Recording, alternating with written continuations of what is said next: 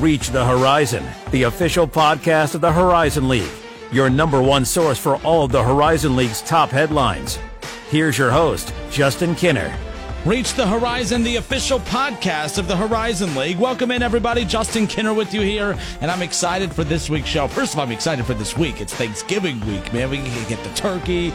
Actually, I just go straight from turkey to dessert. I, I enjoy the turkey and I go right to the pumpkin pie. And you got to get lots of Cool Whip on there, man. The, the turkey and the pumpkin pie. That's that. I already have my game plan laid out for the week, folks. So I'm excited about that. But welcome in again. Reach the Horizon, the official podcast of the Horizon League. All right, so uh, the college basketball season has officially begun. We wrapped up our fall championship series last week. We had, of course, Allie Matters, the head volleyball coach for the Wright State Raiders, on. The Raiders hosted the Horizon League volleyball championships, uh, and of course, they went down in the semifinals to Northern Kentucky, who would ultimately go on to beat Milwaukee and advance to the NCAA tournament. Uh, so congratulations to the Norse and Northern Kentucky on on winning the Horizon League volleyball championships and advancing to the NCAA tournament. What a great run uh, it has been for them. It was a great year uh, for the Horizon League in volleyball, and it was a very exciting finish uh, to get to this point. Speaking of Northern Kentucky, that's where we're going to open up with here today. Men's basketball a conversation here. Our guest on this week's podcast, Drew McDonald. How about that? The former Horizon League Player of the Year. Uh, I mean, he had such a tremendous run. He was a part of some of the biggest moments in the history of that program that have helped put the Norse on the map. Uh, and he is our guest on today's edition of Reach the Horizon, our Thanksgiving edition of Reach the Horizon, the official podcast of the Horizon League. We talked a ton about how he got into basketball? At what point did he realize he was good enough to play at the D1 level? Uh, he had some interesting comments regarding why he chose Northern Kentucky. If you think about it, when teams, you know, just become D1 eligible, it sometimes takes years, almost a decade or more before they really start hitting the ground running from a competitive standpoint. And the Norse were able to do it right away. John Brannen, now the head coach at Cincinnati, uh, I mean, comes in and just literally set, gets them to the NCAA tournament the very first year that they're eligible uh, for postseason play. And of course, they go up against Kentucky in 2017 in the NCAA tournament. Drew McDonald you know plays in that game. Uh, but again, I really enjoyed this podcast. I enjoyed this sit down with Drew McDonald, uh, and I know you're going to enjoy it as well. Former Northern Kentucky star Drew McDonald. Here's our interview. He's our guest on this week's show. Drew, welcome in. How are you, man? Doing great. Thanks for having me on, Justin. Absolutely. Now, look, we're going to get into a lot of basketball stuff coming up, but a year ago at this time, you were a month into the regular season. You're in the middle of your senior season, and you know all eyes are on you. And right now, it's does it feel empty? I mean, what's the day in the life of Drew uh, McDonald now?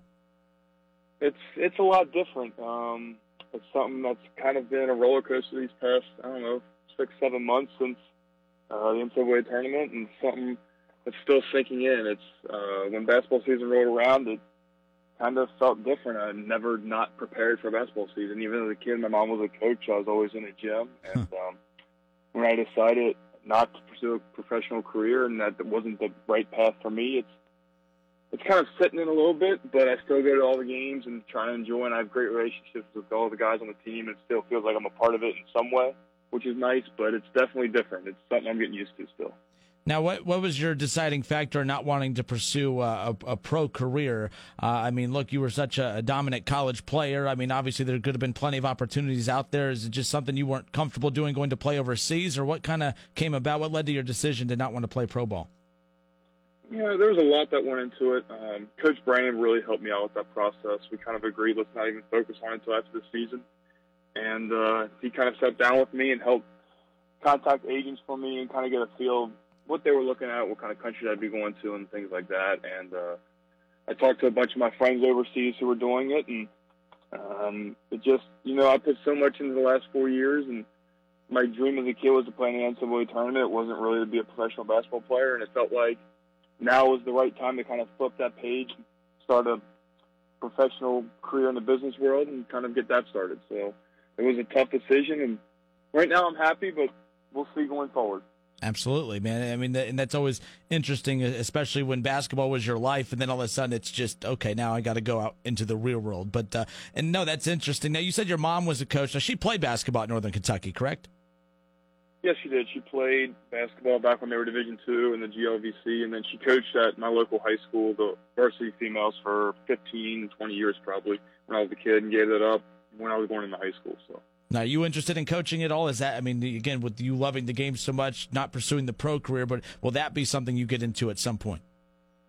It intrigues me a little bit. Uh, I think I kind of want to get some stability first in my career and just see how that goes. And I'm, I'm open to it. We'll see how it goes. I definitely love the game. I've always been, as I kind of mentioned, a coach's kid and have a try to learn and just be a student of the game as much as possible. I love the X's and O's and looking at different sets coaches draw up and uh, seeing videos on Twitter of, hey, this is this pick and pop work should work they cleared out the backside or something like that. Like that's always intrigued me. So maybe in the future, um, I'm not saying no, but it's definitely something that intrigues me. Man, I always wanted to be a coach. I could not wait to be a basketball coach. I got my first opportunity about 10 years ago. I got to coach a seventh grade girls basketball team, and my, I was going to be the best dang girls basketball coach in the history of the world. And uh, apparently, uh, I had 13 WNBA prospects on my team, and I was the worst coach in the history of the world, and I ruined all of their careers, and the parents just made it not fun. So, you know, I mean, yeah, absolutely. If you get into it, I'm definitely pulling for you. Yeah, I appreciate it. I know there's a lot more to coaching than just plays and stuff like that. So we'll see.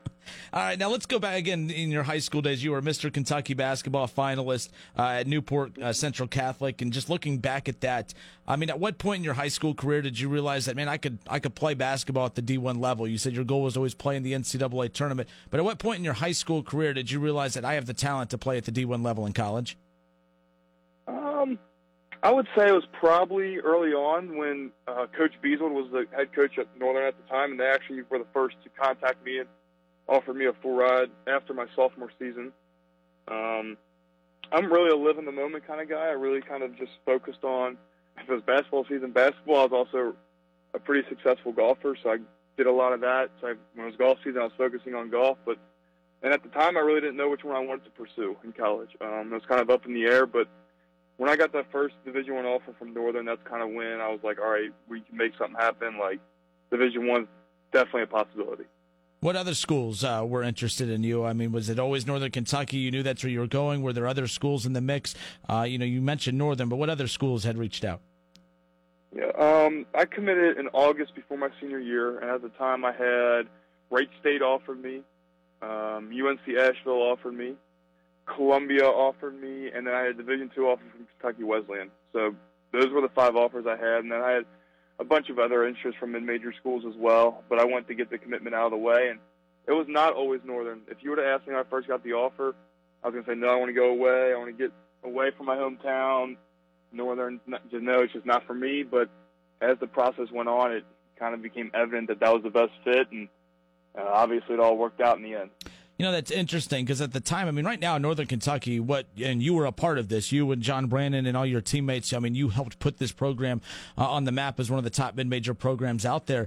But that's where you're at now. But that's not usually how it goes. I mean, especially a team that's new to the D1 level, it takes years, years, sometimes decades before things really start rolling and you start competing uh, at a high level. You guys did that right off the bat. Was there any hesitation at all when you, I mean, again, you're finding out that they're going to roll into the D1, you know, be a D1 team? But was there any hesitation at all with them being a new D1 team that you were kind of worried that okay maybe you know I don't know how much success this program is going to have as a whole? What sold you on the program, knowing that that could be, could have been the possibility?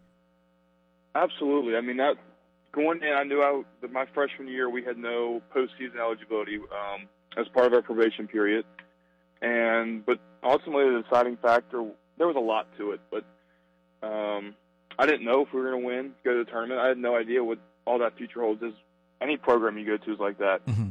and I figured if I went to Northern, it's somewhere I want to stay for the rest of my life in the Northern Texas Bay area, eventually grow up. So what better way to help build a foundation? whether we win or not. I just want to be part of that foundation, be part of something that I can come back in 10, 20, 30 years and say I helped wherever it's at now build it. And if you would have asked me and said my sophomore year, my senior year, we would have went to the tournament, I probably would have looked at you and said we're crazy. but it it just got built so quick, and some of that's testament to what Coach Brannen did to our program and how he instilled a culture in there so quickly. And um, but yeah, I mean, I had I had no idea what I was getting myself into. I knew I wanted to help build a foundation and be a part of something a lot bigger than myself for years going down the line. That was the ultimate deciding factor. I mean, it's one of the best, you know, stories uh, that I can think of. I mean, I haven't been covering basketball too too long, but it's one of my favorites. Watching what you and, and Coach Brannen in Northern Kentucky was able to establish. Now, you mentioned Coach Brannen, obviously at Cincinnati now, and it's so cool watching him walk up and down the sidelines at Cincinnati, and you know, after all the years of covering, you know, you guys at Northern Kentucky. But how uh, how special was that getting to play for John Brannen? What makes him such a great coach? Uh, he's he's just great in all aspects. I mean, he comes in and he's just instilled a culture of unselfishness and winning, and kind of like I'm. A, it's about it's a lot more about the team than it is me, and just his consistency every day is what made him a great coach. He came into practice and knew what you're going to get pretty much every day, and um, it's tough seeing him across the river over in Cincinnati. But I'm, I'm happy for him. I had a chance to play in high school for his brother, actually, so I've known the Brannen oh, cool. family for a while. Um, we went to the same high school growing up, so it's, I'm happy for him. I'm happy for his family, and um, makes it a little awkward for me because he's at UC and my grandpa played at Xavier, so family rivalries. I'm a little torn on that rivalry, so we'll see. I'm really happy for Coach Joe, and he's going to be successful no matter where he goes. Now, at the, the mid major level, it's always great when you find yourself in a position where you're playing for a great coach. But I know that the stresses of, man, every year you hear the rumblings, you hear the talks. I mean, no, man, if John Brannen, look what he did with Northern Kentucky, got him to the NCAA tournament the first year that they're eligible. The talks start right away. What other programs you know are going to start to pluck them? Is there ever a concern during your run at Northern Kentucky, uh, not in a bad way, but just a concern of, oh man, I really hope that I could finish my career playing for John Brannen here at Northern Kentucky? I mean, obviously, anytime you're having success and co- your coach is getting looked at, obviously that's a good thing. Um, it means you're winning. It means you're having success at your in your league. You want to postseason play, but I mean, there was rumblings brought up my junior and senior year, and um, we didn't know. But uh, I've had meetings with coach, especially my senior year. He kind of laid it on, said, "Listen, I'm committed for this year. You commit for this year. You won't worry about your professional career. I won't worry about life after this." And coach is so in the moment and process oriented that I don't think he even worried about it or was even thinking about it next year as opposed to what's coming up for practice today, what we need to do to prepare for this game. So um, that was kind of relieving just to see his thought process through it all and just to know his thinking pattern of how process oriented is and know he wasn't even worried about it and he was just worried about how I can get better today and how we can get better going forward. That's awesome because that's the thing. Like in media, we just sit there and we speculate and we say, "Oh, well, look, this job's opening up. This program's opening up. John Brannen would be great there." Uh, but I always love to hear the stories of the behind-the-scenes stuff like that, of what the communication is like between coaches and players. Because if we're talking about it, it's not like you as players are robots where you just shut down after a game or after practice and then they just Absolutely. you know plug you back in for a game. You're hearing the rumblings too, and I'm always fascinated about how the communication works, you know, behind the scenes, and that's pretty cool. Yeah, absolutely. Absolutely, it's. I mean, in today's day and age of social media, players hear everything. Whether they try not to, I mean, you're going to hear it no matter what. And I think uh, we did a very good job of trying to shut that out as much as possible. And I mean, read it and just kind of laugh at it and brush it off and move forward. Not saying anything about you in the media, but oh, we're the worst. Really I mean, I'm our inside team. All right, we got Drew McDonald with us here on Reach the Horizon, the official podcast of the Horizon League. Excited to have him with us. Now, let's go back to the NCAA tournament. The first year Northern Kentucky eligible uh, to make the tournament. You guys win the Horizon League tournament, and uh, not only do you make it, but you're Northern Kentucky, and you get to go up against Kentucky over in Indianapolis. I remember watching that game. And I'm not going to lie, I was ready to watch Kentucky just run up and down and the game be done by halftime. And although they had a pretty good first half, you guys outscored them big time in the second half. You only lost 79 70. You played 36 minutes that game. You had 14 points, five rebounds, three assists, and played 36 minutes, as I mentioned. How special was that for your first NCAA appearance to be against Kentucky and to you know have a chance down the stretch in that game to be able to pull off an upset? Yeah, it was. Um besides pulling off the upset, I mean, the story couldn't have gone much better mm-hmm. when you look at what we did. I mean, first year eligible, we won the tournament. We get to play close to as close to home as we could have, two hours away from Northern Kentucky and Indianapolis, and an NBA facility, and we're playing one of the greatest basketball programs to ever be in college basketball. And at the time, before UMBC pulled off their upset, if we would have won, it would have been the biggest upset in history. I mean, let's just call it what it is. Mm-hmm. Uh, we were playing three or four lottery picks that year, and um, I love the draw. I know a lot of people didn't like it, and we were concerned that hey, Northern Kentucky is like a lot of UK fans' second favorite team. We want to have as many crowd there. I loved it though because what it did is put us on national television on CBS with Jim Nantz and Bill Raftery calling the game, and made us the game to watch that weekend in the state of Kentucky, Ohio, Indiana. I mean, everyone was going to tune into that game, and we were on prime time. So I love the draw. Like you said, we had a chance. We didn't play the great first half, and I still remember some of the timeouts with Coach Brannen being not too happy with us and using some language. But um, we did have a run. I remember the last media, we kind of sat there and we all looked at it and said, let's just give it a run. And we went on a run, and I had a shot to cut it to a single possession game. And Nicole Murray had a shot to cut it to a single possession game. It was just maybe one or two shots here or there. If we could have got it tied or down to two points, I would like to have seen the outcome. But um, it overall is a lot of memories made from that game. Who's the one player in the league that you looked forward to playing against the most, uh, whether it's a team or a player? Just that one team or player that you circled every time and said, "Okay, I can't wait for that matchup right there." Um, I would say as far as team goes, I think just what we developed with Wright State as far as the rivalry went, the atmosphere that we were going to have. I mean, whether we played here or there, we were going to have seven, eight thousand people plus. So just that anticipation of that game. For the last couple of years, they've been on ESPN two. That's always been a fun game to play in. As far as a player, early in my career, for my first two years, I always enjoyed. I don't know how you can enjoy it, but I always enjoyed playing against Alec Peters from Valpo. Nice. Um, I learned a lot from him. I really love the way he played the game. I think he's one of the hardest players I've had to guard in my entire college career, and I was playing multiple lottery picks and things like that. I just really liked how he played the game. I respect how he played the game, and he was one heck of a player too. All right, Drew McDonald with us here. Now, I'm glad you brought up that Wright State matchup too, because uh, you know I cover Wright State here in Dayton, and I've been to every single one of those matchups throughout your career, Wright State, Northern Kentucky. And you're right, the atmosphere at those games is just something different. It's something special than any other team that you go up against in the league. And it, it, you know, you guys did develop that rivalry. Now, I think a lot of it has to do with proximity, but Northern Kentucky, Wright State. I mean, those are the top two teams battling it out for the title every single year, and of course, that's how it ended last year for you guys. But yeah, that rivalry was. Uh, I loved how that developed and that atmosphere. It was unlike any other in the conference. Yeah, I mean, it's like you said, proximity has something to do with it. But if you look at the last three years, um, one of us has gone to the NCAA tournament every year. We co-shared the regular season last year. They won it the year before. Um, we're always in the top three or four in the conference, and let's call it what it is. We have the two best fan bases. Mm-hmm. We average the most in attendance. So when you when we play those games and growing up, you're playing against those guys recruiting because we recruit from the same area. And I think while there is a lot of uh, emotion on the floor, I think at the end of the day, both programs have respect for each other the way they do it, and respect how good the other program is, and and it makes the Horizon look better when each of us are winning outside of the conference. So it's always fun to play those kind of games. All right, last thing here, and we'll let you go. The storybook ending to your career at Northern Kentucky last year. Again, you win the Horizon League Player of the Year. Uh, we talked about the rivalry with Wright State. Of course, you guys met in the Horizon League title game, but how you got to the title game. I mean, you almost didn't have that storybook ending. I mean, down late to, to, to Oakland the pick and pop at the end of the game and you hit the game winner for one. Just walk me through that because that is a storybook ending. That's how every player imagines you know hitting that type of shot. And for you to do it in the semifinals to send your team to the championship game to go to set up the one versus two i mean that had to been i can't imagine how that felt for you as a player.